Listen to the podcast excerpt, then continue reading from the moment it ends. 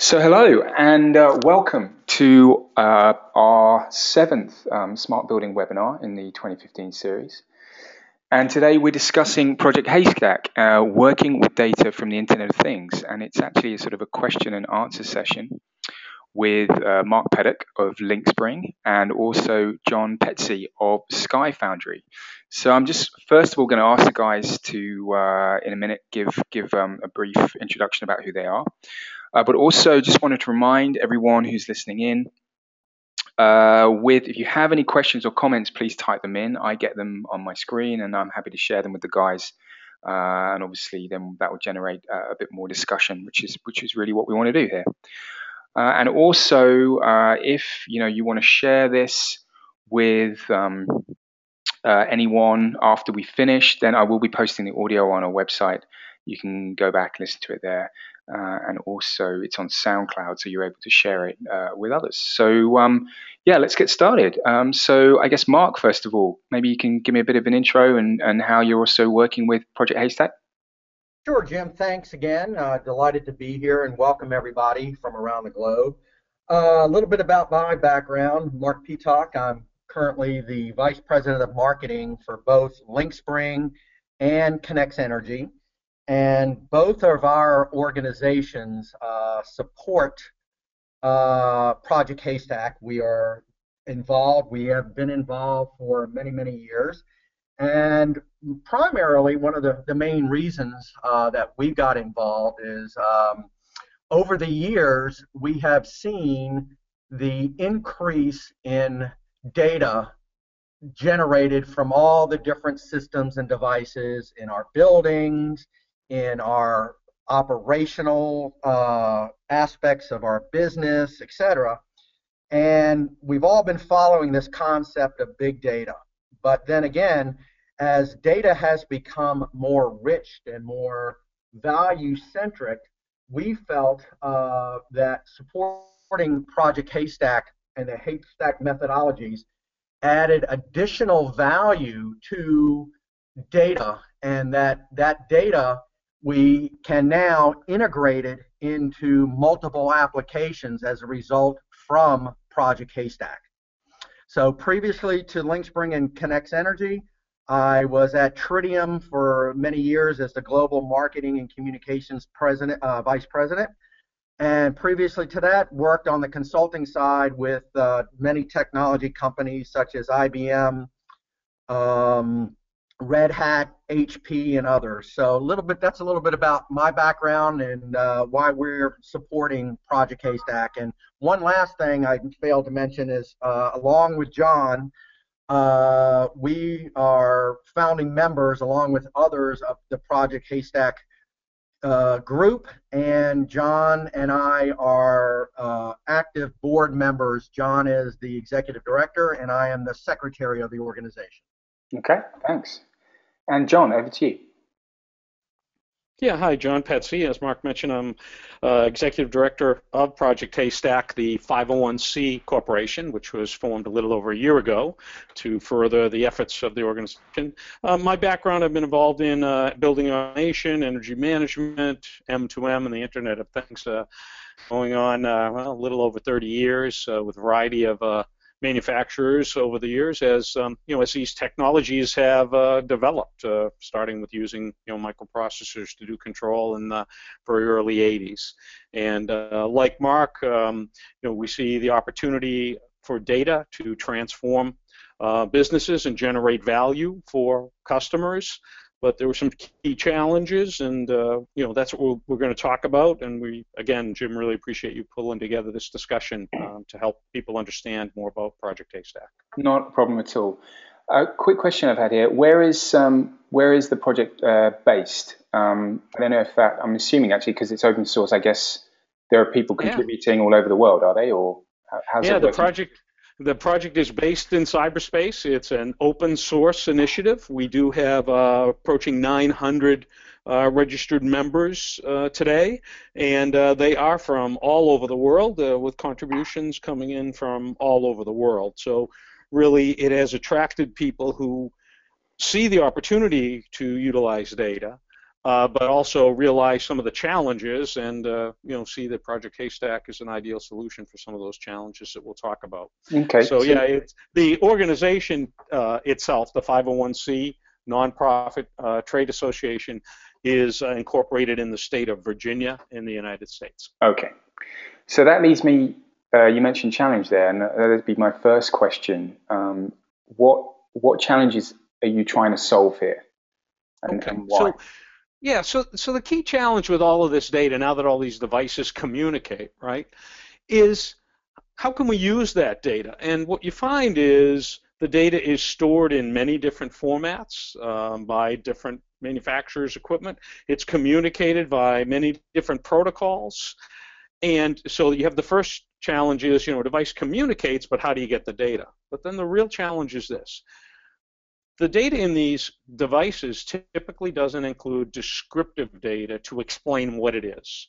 So you get a name of a sensor and maybe a value, and then how do you interpret what it is? Is it a return air temperature, a supply air temperature, a chilled water supply temperature? In the past, the only way that was known would be by talking to the person who implemented that device in the building right? What did, what did, why did you name it this way? What does it mean? All right? And of course, what that introduces is a huge manual effort.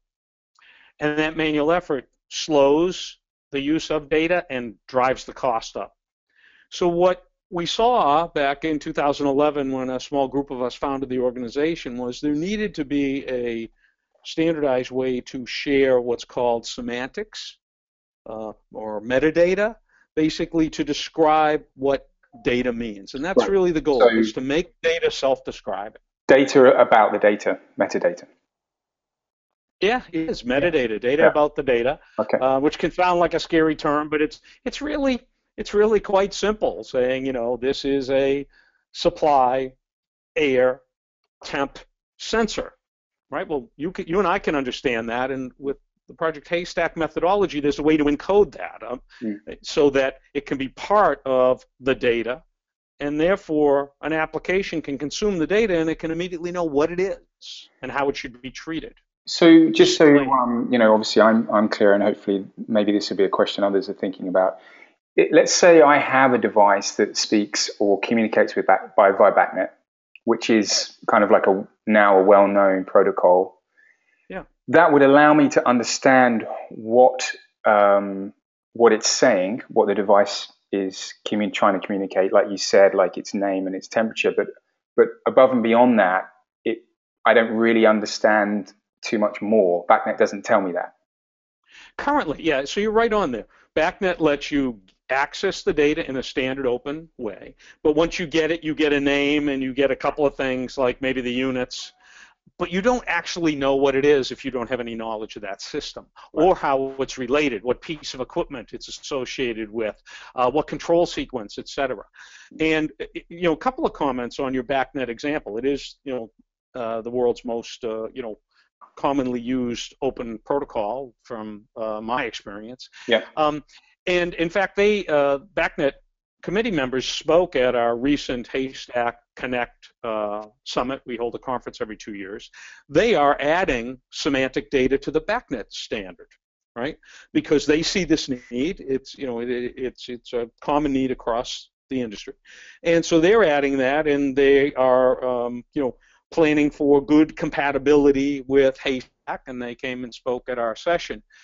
But you also bring out another key point that we think is really important to convey to people, um, which is that haystack methodologies of how you tag up data can be used even if the existing systems can't hold the tagging data internally, right, without any changes, you know, because people might say, well, BACnet 2.0 is going to support tagging and haystack and others, but I don't have BACnet 2.0. I have my installed systems. And uh, the, the slide that, that's up for the audience right now is an attempt to explain how Haystack can be used even if you can't change the existing product. Haystack can still be used. It can be used at virtually every level of a system. I'll, I'll hold off before I go into more detail on that to to allow you to probe deeper there, Jim. Yeah, yeah, sure. and and I'd like to add, you know, uh, a couple little points too. That you know, Project Haystack and the methodology is further helping to define what I refer to or what we refer to as the accuracy of the data.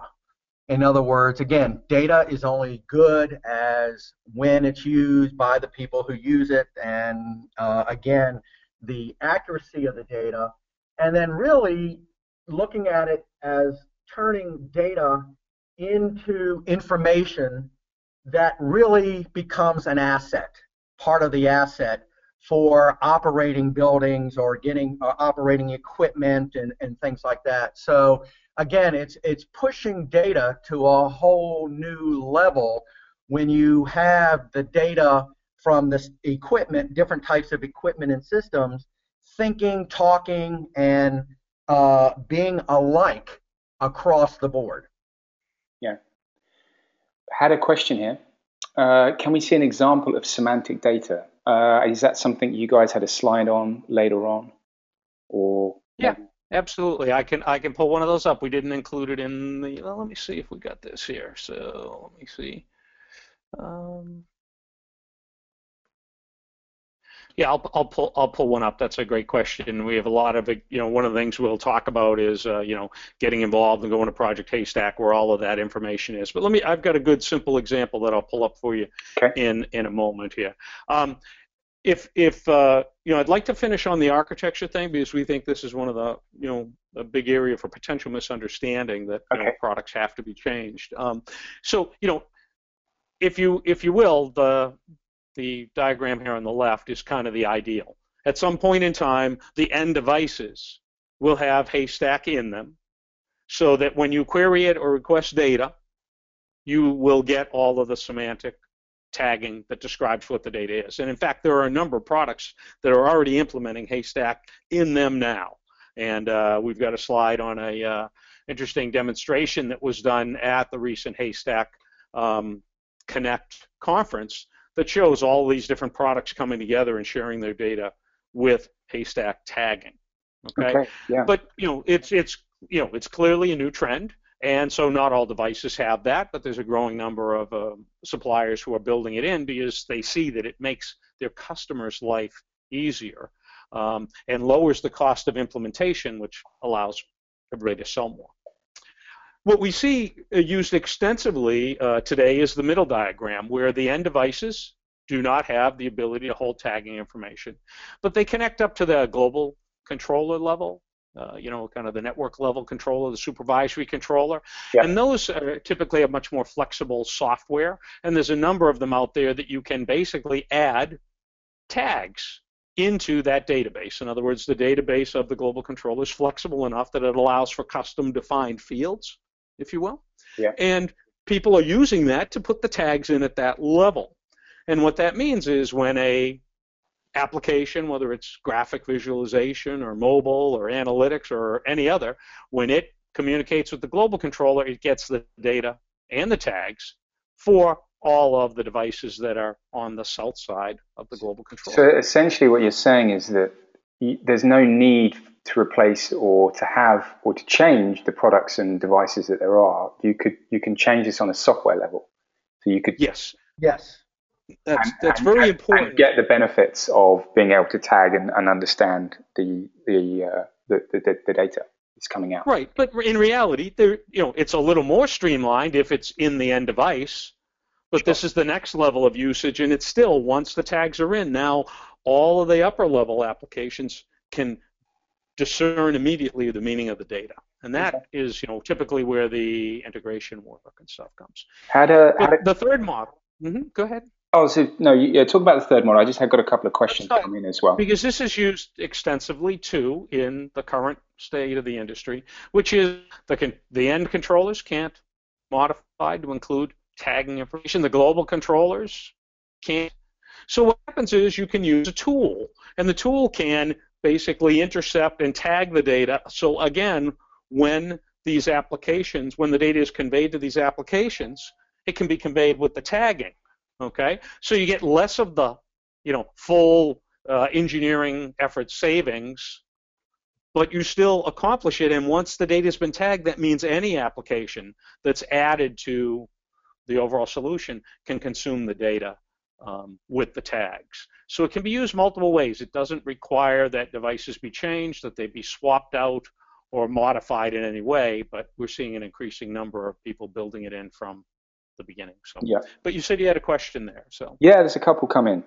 Uh, how do you see Project Haystack relating to projects to establish standard IoT taxonomies? Um, and uh, they use an example of one which I know I went to their conference in London. Um, it's a UK development, and it's called HyperCat, and they're doing something I would say similar, but not obviously exactly the same, but related to all of the IoT. How do you see you working yeah. with with in, in that in that arena? Okay, so you know, it's an open source community. You can get involved by going to Project Haystack. So you know, the opportunity for people to come in and say, hey, I'm an expert in solar systems, I'm an expert in meters, I'm an expert in wastewater treatment plants, I'm an expert in remote pumping stations, and here are the tags. Uh, here's my proposal on the tags that we need. Or, hey, I'm involved in another standards organization and we've been tackling part of this.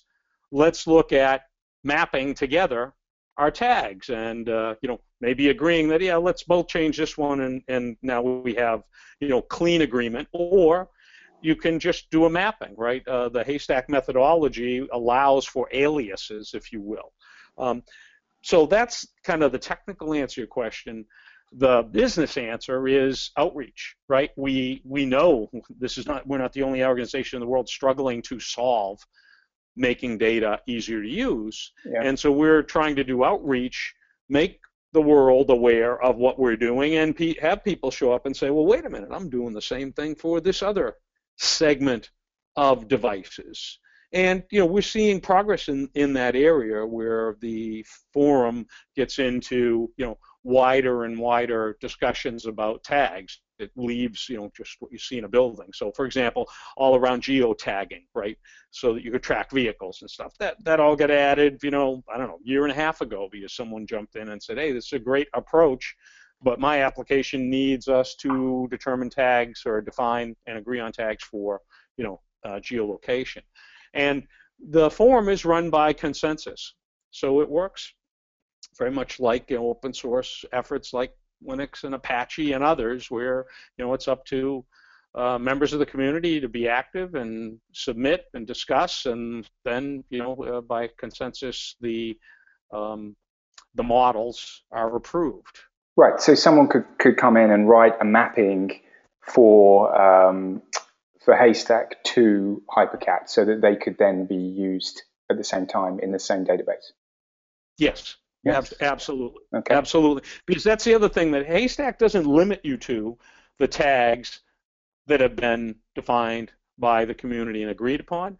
The methodology allows you to create tags for whatever information, whatever metadata you want to represent and store. So it's an extensible model. I could literally create a whole bunch of uh, tags for some system that the community hasn't got to. Yeah. And other people would be able to read my, you know, through our, the standard haystack methodology, they'd be able to read that and they could interpret it very quickly and say, yeah, well, the whole community hasn't agreed, you know, stamp this as consensus approved, but I can use this today. And we see that. We often see people who will join, learn, start using it, and come back six months or a year later and say, well, you know, I like this and I've been modeling these devices that haven't been discussed on the forum. I'd like to open a discussion on this type of equipment, marking systems, I, boilers, whatever. There was, there is actually think, a specific question here about um, okay. Uh, a technology. So they're asking how Tridium Niagara 4 tagging relates to Haystack.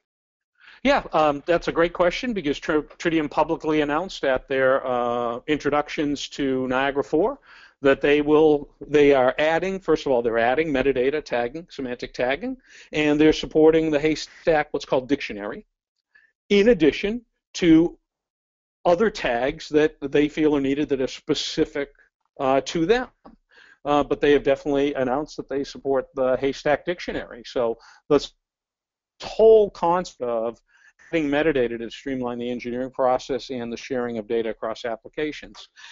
You know, it is really the forefront of, you know, one of the forefront topics of the Internet of Things, mm. right? To help us all take advantage of it. And the, while we're talking other organizations, I think we, you know, we mentioned BACnet at the beginning, sure, uh, where they're adding semantic semantic modeling, and uh, and uh, we have been working with them to, uh, if you will, map or unify wherever possible.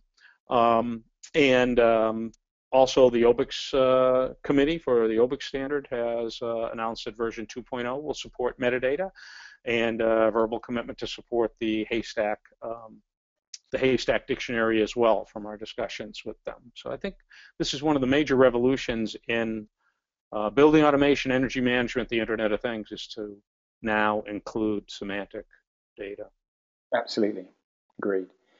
Uh, there's someone asking about certification. Do you need to be um, certified to, let's say, if you're a manufacturer, to use um, tags or to contribute tags to the um, to the project? No, you do not need to be certified. So if you want to get on the forum, bring your expertise and say, hey, uh, you know, I think there's something missing from the electric meter profile, or I think there's something, or, or here's a profile for a piece of equipment the community doesn't seem to be discussing yet. You're welcome to do that.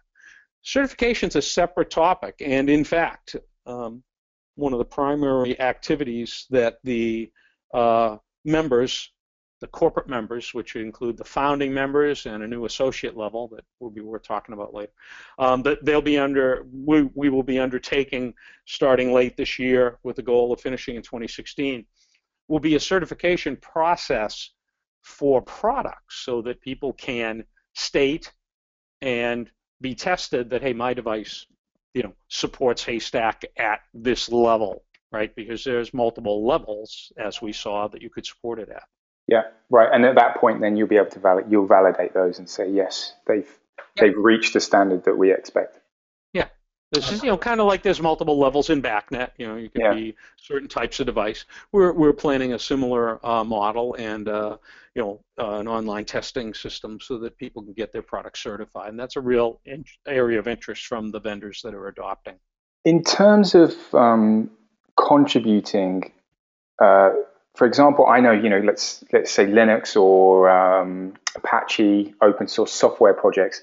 They have people who are commit committer level who are allowed to you know um, uh, actually commit the code. So you can so you as an individual can join the uh, uh, join the group as it were, uh, put in some code and then at that point, then someone the, the the committer will say, yeah, that's that's a good bit of work. We can add that to the project. Are you guys working in a similar way?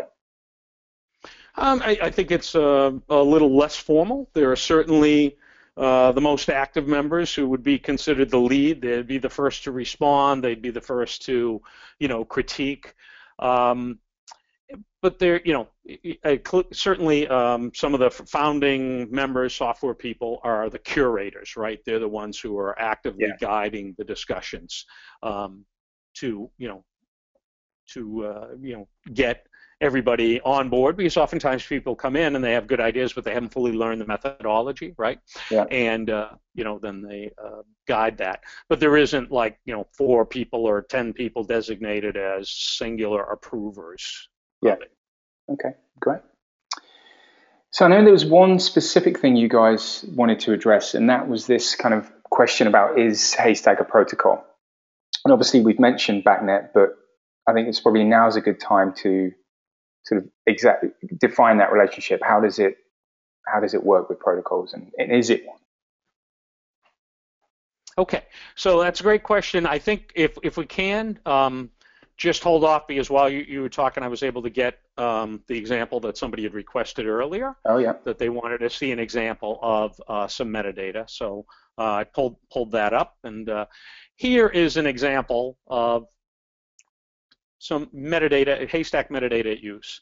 If I had an automation system, it might have a point in it named AHU1-SAT. Now, if I've been involved with that project I could look at that. Oh, I know, I know what that means. That's air handler one, supply air temperature. But if that's read by another piece of software, someone who's not familiar with it, they don't know for sure what that means. But the haystack tags would define it. The sensor tag says this is a sensor, right, an input. And what it is, it's discharge of a system, the output. It happens to be air. It's a temperature. It's in degrees Fahrenheit. Mm-hmm. And then one of the most important things that is essential to really exploiting metadata is associations, relationships. So we've defined what it is with the tags that are shown in green. There are descriptive metadata tags, but the associations are key. This now tells me what specific air handler that point is connected to. And that becomes one of the biggest challenges for people who are trying to utilize data from existing systems is there is not a uniform way of defining associations that this sensor is associated to this air handler. And this schedule is associated to this air handler right? Um, but that's an example of you know haystack tags in use. Right and that association tag allows you to build a model of the system because you can then yes. say these Correct. sensors are part of this part. Yeah great and the, the, and you, are right on. The model is the key. Once we have the model, then we know what to do with this. Oh, the supplier temperature is too high or too low, right? But the model is essential because I could have you know thousands of SATs in a large system. Well, which one's associated with which? You know, you can't always pull a human being in to answer that question. Yeah. Yeah. And then with the different applications that we are all using today, no matter what the application is, this will be uh, standard across all of those different applications and use regardless of the type of application or, or whose application that you're using. That's right. It makes it independent. So it's it's also fostering kind of this growth in um, independent software applications, right? Kind of like what we see in the, you know, the internet and the web world. You know, because there are standards for conveying data, interpreting data, I could come up with a software application and, and it could be useful to people, right? Well, you know, we've had open protocols which have fostered the development of products that can be combined together in BACnet systems and other many other standard protocols out there. Now we're getting to the data so that people can build applications to seamlessly work with the data and deliver value out of the data. Analytics is, of course, a common one, but so is the visualization and analysis tools. Uh, maintenance management integration um, is an area where we're seeing a lot of progress. And, and going back to your point about HyperCat and other standards organizations, one of the areas of discussion that's definitely on the roadmap of the community is integrating with BIM, the building information uh, modeling information. Right. Yeah, absolutely. Yeah, because you know what happens is you know there's a lot of valuable information that comes out during the BIM modeling process and the design of a building. A lot of it has to do with purchasing and sizing equipment, but there's a good portion of that that should make it over to the operational phase of the building, but it hasn't been because you know uh, the BIM data is a totally different approach than what you see in typical building automation systems or whatever. But Haystack, we look to be a bridge, um, and uh, what's there are people in the community who are talking about, you know, basically tackling that, right? Because it's all community driven. There are no paid employees, uh, you know, out there, you know, doing this. It's well, community you, drive. I mean, if you had a very accurate BIM model of the building, you, in theory, I guess you could you could perhaps if you made some software, you could generate a haystack model from uh, from that information because you would know yep. where all the points are. Yeah, that, and that's key. Um, in fact, we are already seeing uh, not not through the full connection to BIM, but through the use of tagging, we are seeing there are software products out there now that will automatically assemble equipment graphics, right? You know, one of the big areas of engineering and cost in implementing a building automation system um, is drawing the graphics of the equipment that the operators need to, you know, to view and to manage their facility.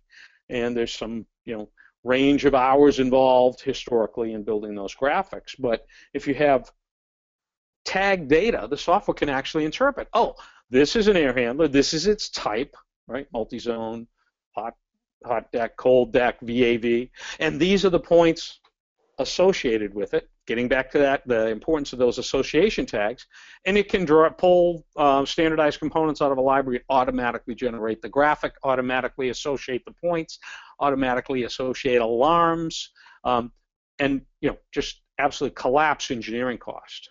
Right. Yeah. Yeah. Uh, we've got another question here, but it, and it's sort of related to. I know we, we talked about this HyperCat, but this is slightly different because obviously HyperCat was a taxonomy about IoT, but they're asking yeah. how Haystack might compare or compete with IoT communication um, protocols like Google Weave, and I guess another example of that would be Thread. Okay, so so let's get back to yeah. You started. Uh, let's get back to the protocol question. Yeah. Okay, um, because, because that's a, again another one of the you know important uh, questions that regularly come up and can lead to confusion. So first of all, Haystack doesn't require you implement any protocol, like like we mentioned, right? Mm. BACnet's implementing semantic tagging, Tridium's implementing semantic tagging and supporting Haystack, oBIX is implementing it, anybody can implement it. How early on, when when you know in the I think 2012 we've got this methodology people are using it and it turns out hey we need a way to convey this and it is going to take time for understanding adoption and implementation in these other protocols right? Um, and so we did develop a uh, REST style protocol. So there is a protocol available in Project Haystack and very important to that, not only is there a protocol, but there are reference implementations, software code that you can easily integrate into your application. Uh, there's one written in Java, there's one written in Node.js, one written in Dart, one written in C++, so some of the most common development tool sets or development environments. And so that you can make your application communicate haystack quickly. Now those reference implementations are typically used at the uh, you know the software application, you know the enterprise level, the CMMS, the graphic visualization, the analytics, etc. But there's also an important, uh, seeing somebody asked about Tridium, there's a very important um, download out there available, completely free, open source, called NHaystack, where a number of community members built a, uh, a jar file that can be loaded into Tridium um, JACE controllers to have them communicate with the Haystack protocol, which you know happens to be quite efficient, uh, conveys all the semantic data, um, and uh, you know has has a lot of ad- advantages being uh, you know a more recently developed web services style protocol. Hmm. Yeah, and but th- that isn't, I guess, the overall vision. No, the, it was a necessity. Means to an end. It yeah. was to get to get people to use it straight off the bat. Yeah, we we spend more of our time um, talking with and making people aware so that they can implement um, haystack methodology into their current systems and current protocols. The goal of the organization is not to try to make everybody change, but there's a great protocol out there that's available, easy to implement, and is especially good at the application level. So we see application to application communication looking at their options and saying, you know, we don't want to step down to one of more one of these more controller level networks. We, you know, they're not a good fit for, you know, web services style communication. So, um, you know, it certainly is a very good fit for application um, communications, but it's increasingly used in products as well. So, but it doesn't enforce that, right? Where you know, it's use these methodologies, these equipment models, these software tools to whatever level and whatever way they fit your product and your application with the goal of making it so that the data that comes out of your system is self-describing. Mm-hmm. So would now be a good time to look at an example of um, of a challenge that you've used Haystack to solve? I think that might be good, sort of paint a picture for people listening yeah. about about mm-hmm. how how we how it can work. Sure. So we'll follow up on this example, right? You know, here's an example of Haystack tags to do common things, right? Know, and this I think this is another point we should bring up as we go into the examples. Mm-hmm. People often ask, well, wait, wait a minute, does that mean I need to rename all of my points in my existing system to have haystack names? And emphatically, the answer is no. In fact, that's what haystack avoids, right? The, the challenge we is out there that people think up names that are relevant to them when they design and install a system. They implement names in systems that have various limitations on what names can be, how long they can be, etc. Right? And once implemented, those names can't change. Those, you know, there would be just too much cost associated with that. What Haystack really does is say, well, this may be your name, but here are standard tags to describe what it is that everybody can interpret without ever changing that name. Okay? Mm-hmm. And so that's a really key thing about it. So well, if we look at some examples, we've got a few of them here. Um, and we uh, we'll look at an example. This might be a uh, here's an example for a VAV box, a variable air volume box uh, in an HVAC system.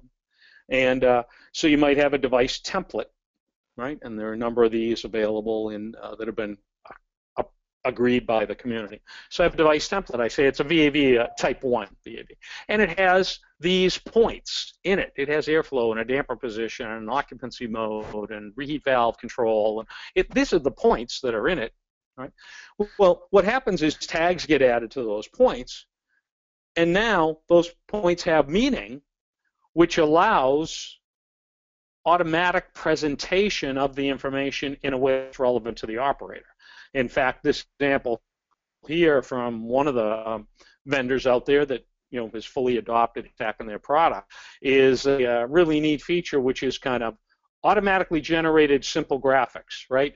A graphic image of you know, relevant to the thing, its name, description, what it is, its status, and even you can click here and get a, a trend of the recent performance of that.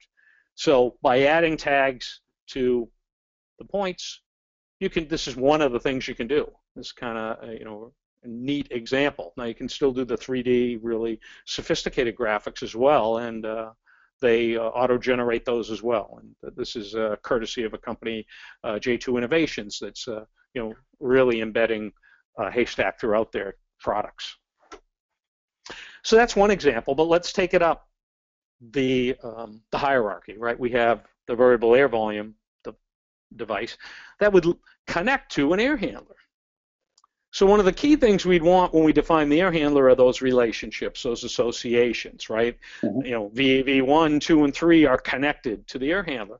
So by adding the appropriate association tags, we call them refs, a ref tag, now we have an equipment model summary okay, of the air handler and the points associated with it. So air handler one has all of these VAVs associated with it, and here's their, you know, here's key information, the damper position, the occupied mode, etc. And this equipment sum summary, you know, as you can see, which would be very useful information to an operator in a building, is automatically generated now, just because of the tags. Whereas before, somebody would have manually had to assemble this as like a report or a display or a graphic. Okay? Yep. Let's go to an, another example, you know, the more classic 3D equipment graphic, right? Once we have this piece of equipment, and again, we're, we're proceeding through the process, we could add a tag to the air handler saying your graphic type is, you know, graphic template number one and it'll automatically now go get those graphics, automatically place the points in the graphic with their appropriate representation of, you know, their damper, modulating damper, two-position damper, their uh, heating cooling coil or two separate coils, their fans, you know, etc. And now the equipment graphic that used to take, you know, some number of minutes to hours to assemble, that's automatically generated. So let's go the next level higher in kind of the food chain of bringing value out of our data. The next level is, and there's a lot of talk about, uh, about analytics and big data and using it. Of course, that's uh, what our company SkyFoundry does, so we have keen interest in this. Yep. But if I want to do analytics on the data, it's essential I understand what the data mean and the relationships, right? And so now, by adding, by interpreting the tags that have already been added, rules can now run against those tags, and now I can get an analytic summary of the types of issues, faults, deviations, trends in the performance of that equipment and notify the operator about, you know, for example, you're losing uh, delta T across a heating or cooling coil, right? You're not getting efficient use of your energy. So it takes it to that level.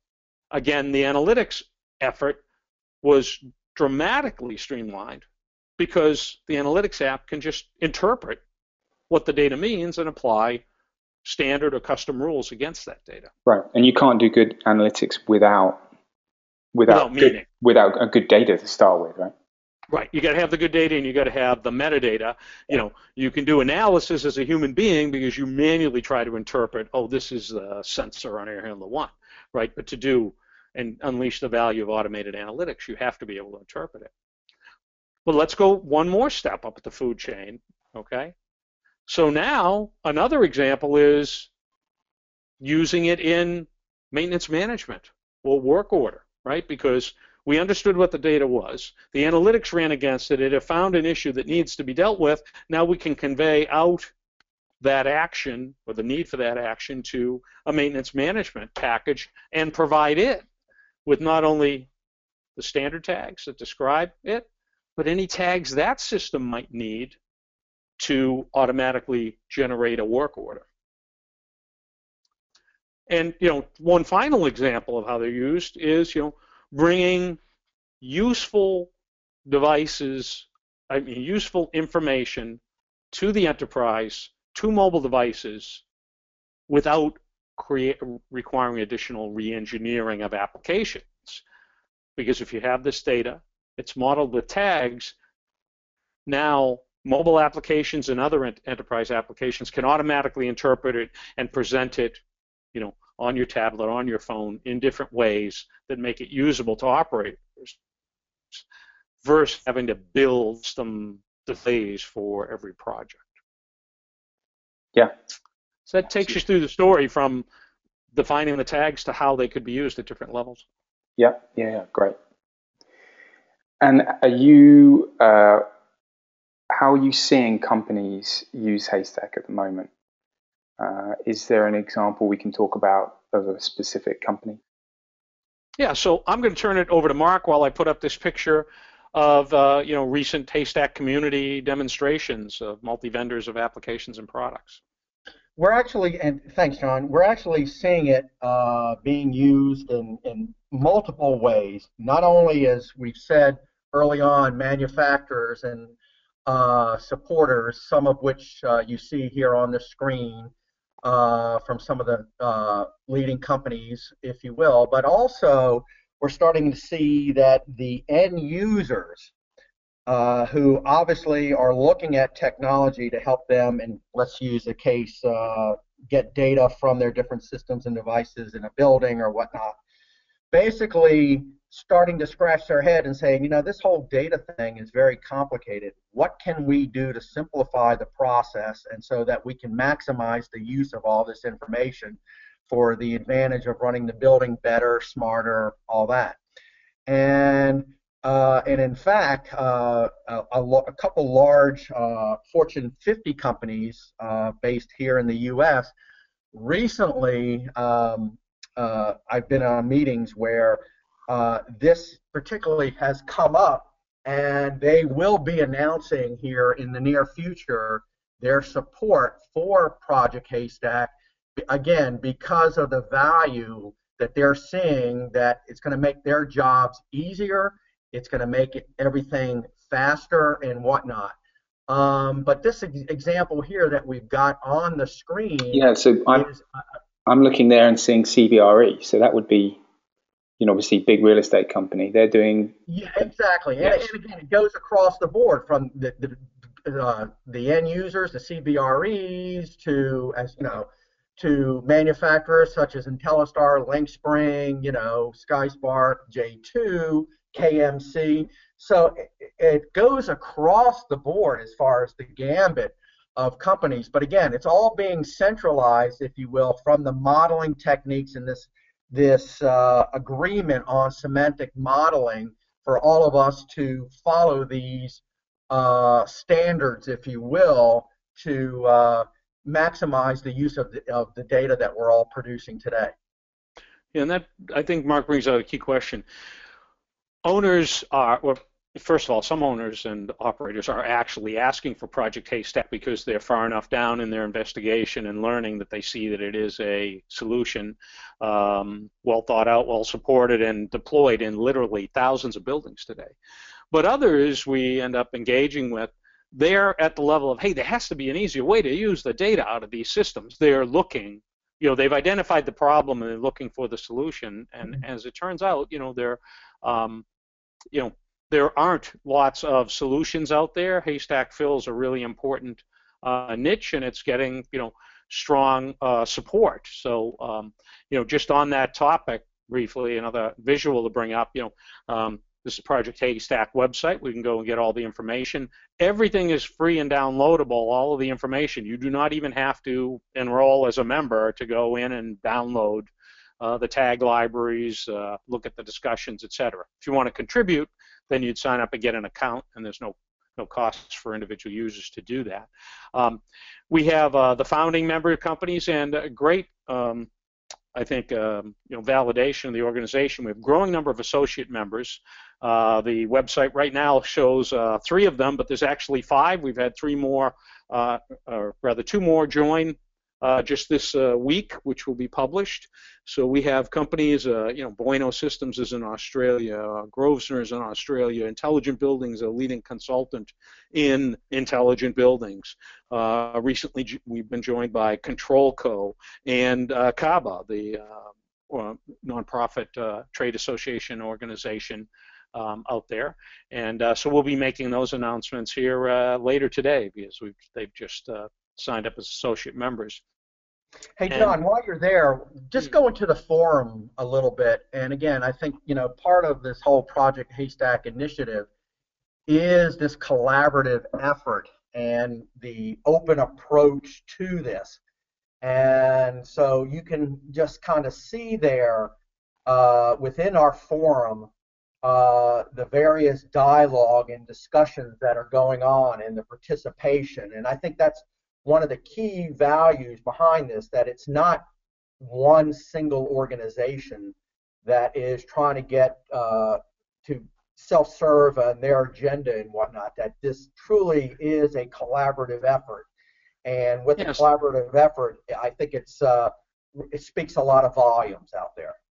Yeah, and I think here's a good example. Here's a new member happens to be Brian Turner of Control Co. Recently joined as associate member, but they've been following the technology. And he's saying, hey, you know what? The models, uh, nobody's done the added the tags for uh, differentiating between AC and DC. I think we ought to do that, right? Great, we do it. You know about it. You can help with that, etc. Or you know, people are uh, you know, add saying you know that here's how the sub meter tag should work you know. Um, so these are, you know, it shows the openness and that different birds of a feather, if you will, people of similar interests can just join around a topic and say, okay, hey, all the electric meter experts have said that we should add these tags, uh, etc. Yeah. Question here. Do you foresee Haystack being used in domestic dwellings as well, uh, not just uh, for use in industrial commercial building applications? Or are these systems too simple to really benefit from this kind of uh, tagging? Yeah, so the answer is yes, and uh, there are a number of discussions going on with people who play in that market. And you, you mentioned an interesting thing. The devices are simple, they have to be low cost in order to penetrate that market, right? We all know that, right? If we're going to have these smart devices in our houses, they've got to be low cost. Well, not only have to be low cost, they have to be able to be plug and play. I install it, I power it up, it connects to a network, and then it tells whoever's managing it, whether that's a service company or whatever, it tells them what it is. This is this is what what I am. Here are the points I have. It actually becomes more essential when you have to drive cost out of the solution, not just the product, but the implemented.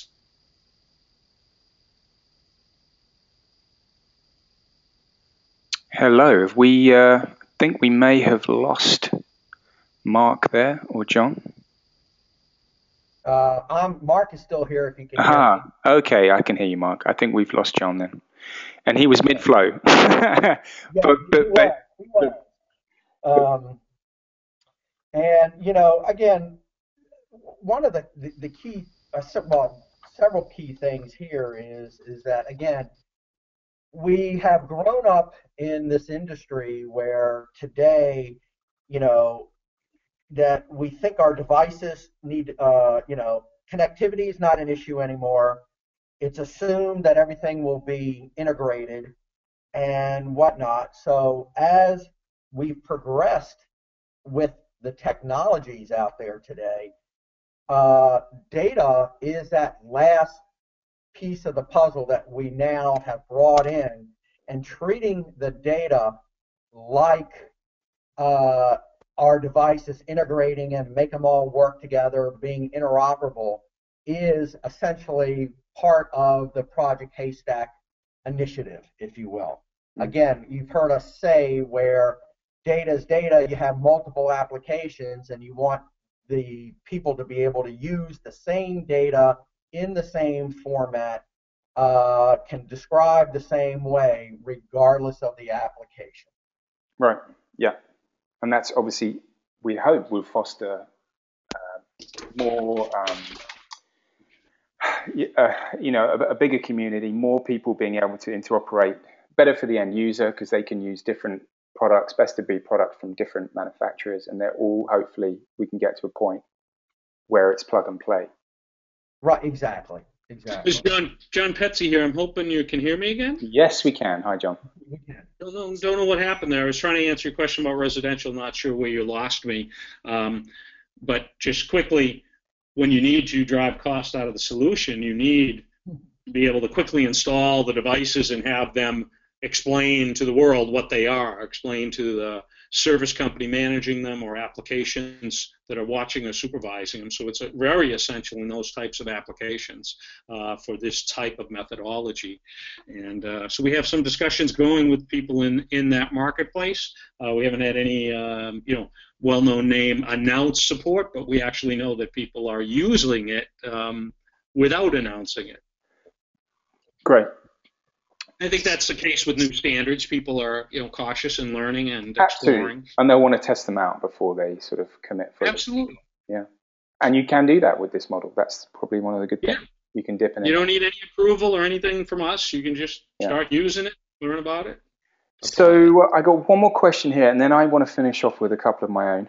Um, the question from the floor is, is there a document that can be referenced that shows the current haystack defined tags and metadata? Yep.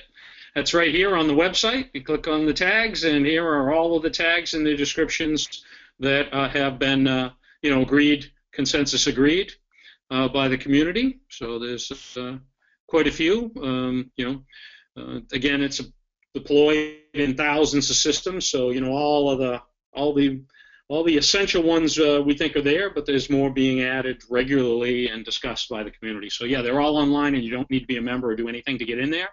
Uh, you also have all your downloads directly available. Uh, there's a guide specification that's uh, being used out there to specify data modeling approach and standard, and of course the haystack model.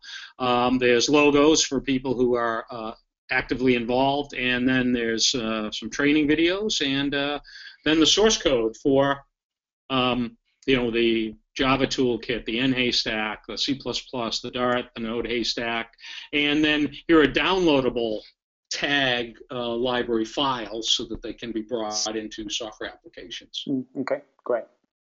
So my uh, one of my final questions would be, where do you see this project in five years? What is your, you know, what would you hope to to achieve and be in, in five years' time with this? Yeah, we we hope that the you know a huge portion of the market will be using these techniques so that data just flows between applications. The costs will be reduced to owners and operators of buildings and equipment systems to provide better solutions.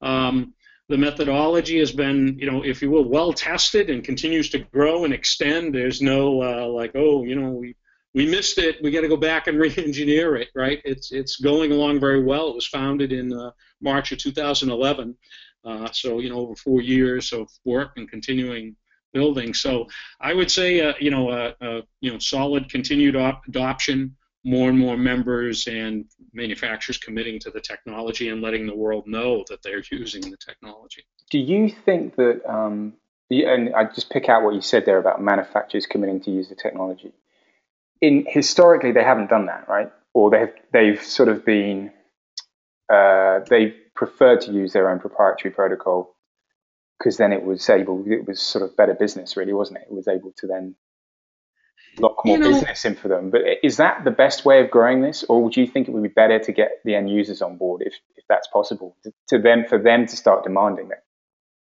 well clearly manufacturers respond to what people demand so we are trying to drive awareness and understanding. You know, one of the challenges with that is owners and operators don't necessarily understand um, the details of these concepts. They more likely say, "Why does it cost so much to, you know, to get a piece of data on my tablet, on my phone, or a graphic or an analytic result? Where where are you investing all this effort? You know?" And this is one of the kind of uh, things they don't realize or actually couldn't imagine. We often encounter you know, IT savvy people who may not be familiar with the history and idiosyncrasies of you know the controls market and stuff. Yeah. And they're astonished that this isn't like already a standard way of doing things for the last 10 years. You yeah. know, but until they come to that understanding, oh wait a minute, my products don't describe their data. They did not near plug and play then they become fans, and we've had growing um, support from consulting, you know, especially consulting engineering firms like Intelligent Buildings and others who live in this world, who are working with owners who want to implement intelligent systems and see the costs associated with this manual uh, mapping of data as being an impediment, and so they become quick fans of the you know the technology and start using the spec and asking uh, vendors to respond positively that they support it. Good. All right. Well, it's almost time to wrap this up. Uh, my last question would be, and I think this is the easiest one you've had all night. How do companies uh, get involved? What, where, I mean, other than the website, is there anything else they need to do? No, everything you need to do is via the website. So you come to the website and you say, I want to read and learn. Mm-hmm. I want to watch the discussion forum and see what people are talking about and what type of discussions people are having. Or now I'm ready to get involved. I go to the About page, and uh, you don't have to pay anything uh, to get involved in the discussions or use the everything that's been created. It's all available with the academic free license we do encourage organizations to join us and help support the effort, support the functioning of the organization by becoming associate members. And you can get all the details by just uh, clicking on this link, and you'll get an email, uh, most likely back from me or Mark, um, about becoming an associate member. But you don't have to do anything to uh, start you you know learning and using the technology. We've made it extremely easy. Great. And in fact, we, we, we would encourage all the participants out there today to, to definitely go to the website and go in there, spend some time, play around with uh, the information and, and, and look at it and, and whatnot because I think it's it's just a good open way to get familiar with the methodology and the value that this type of methodology is bringing to the market. Yeah, and I mean, we uh, we've spent a lot of time looking at the Internet of Things is applied to buildings in our research. And you know, I think it's clear to us it's it's essential that we, you know, if we are going to move this forward, if we're going to achieve this kind of uh, ubiquitous sensing in buildings, we need to we need to sort of proper, have a proper semantic model, be able to capture data properly if we're going to be able to use it. I think that's that's obvious. So, you know, really looking forward to seeing how this develops in the future. Great. And so let's just wrap this up. uh, what I want to say is uh, we're going to be taking a little break uh, in terms of webinars for, for August, but on the 15th of September, we're doing a another um, webinar with um, a guy called Paul Fletcher, who's an architect, and we'll be looking at the the architect's perspective on smart buildings. And this guy, he works with uh, RIBA, which is the uh, big organization here in, in the UK. And he's got some very interesting views on constructing buildings based on outcome as opposed to output and how we can use technology to do that. Uh, so that's um, please stay in touch and I'll, I'll be releasing more details um, in the next couple of weeks. So just remind uh, remains me to say thanks to Mark and John. Really appreciate uh, your input today. Thanks so much for the opportunity. Jim. Thank you. Good. All right. Well, and thanks to everyone out there for listening. And uh, and again, I will be posting the the audio to this very soon. Thanks again. Bye bye. Thanks.